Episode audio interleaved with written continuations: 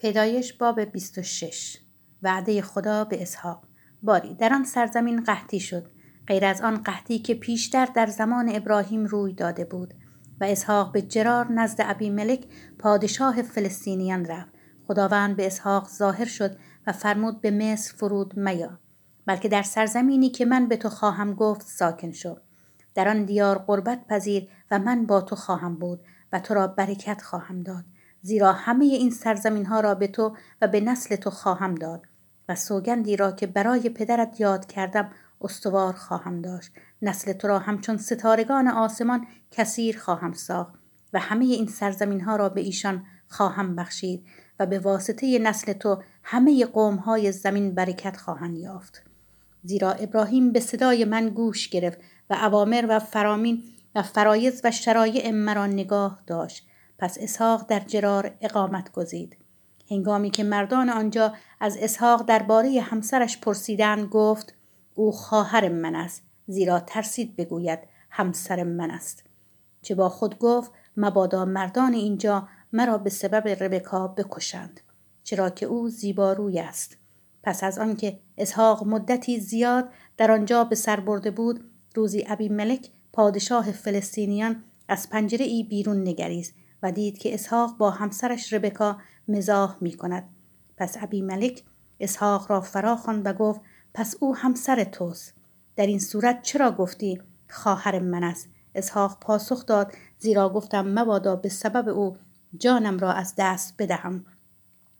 آنگاه ابی ملک گفت این چه کاری است که با ما کردی ممکن بود یکی از مردم با همسرت هم بستر شود و در آن صورت تقصیری بر ما وارد می آوردی پس ابی ملک به همه مردم فرمان داد هر که بر این مرد و همسرش دست دراز کند به یقین کشته خواهد شد.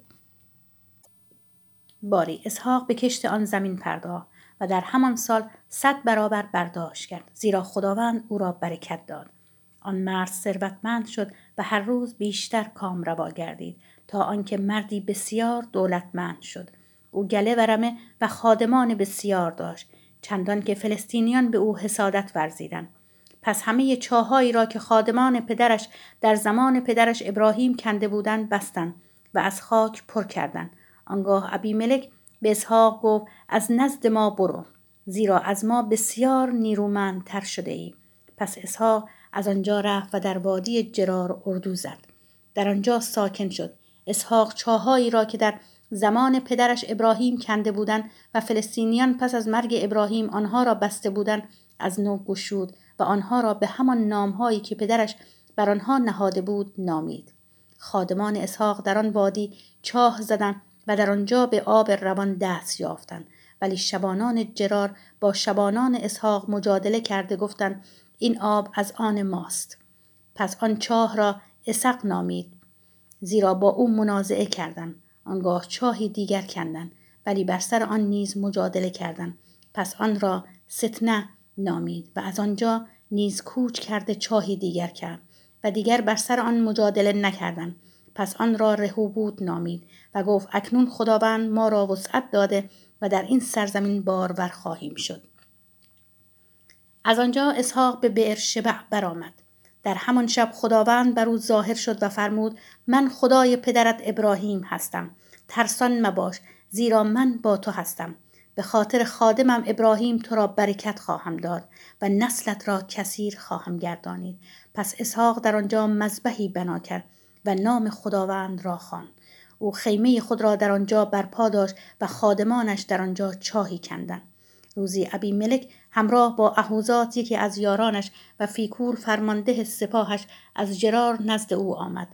اسحاق از آنان پرسید چرا نزد من آمده اید حال آنکه با من دشمنی ورزیدید و مرا از نزد خود راندید. پاسخ دادن ما آشکارا می‌بینیم که خداوند با توست. پس گفتیم سوگندی در میان ما و تو باشد و با تو پیمانی ببندیم. تا به ما بدی روان نداری. چنانکه ما ضرری به تو نرساندیم. و با تو جز به نیکی رفتار نکردیم و تو را به سلامت روانه نمودیم. اکنون تو مبارک خداوند هستی. آنگاه اسحاق زیافتی برای آنان برپا کرد و ایشان خوردند و نوشیدند.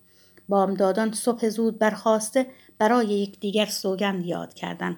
و اسحاق ایشان را مشایعت کرد و به سلامت از نزد او رفتند.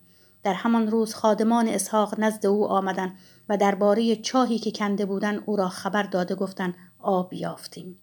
اسحاق آن چاه را شبع نامید و آن شهر تا به امروز بر شبع نامیده می شود هنگامی که عیسو چهل ساله بود یهودیت دختر ایری هیتی و نیز بسمه دختر ایلون هیتی را به زنی گرفت و آن دو زندگی را به کام اسحاق و ربکا تلخ کردند.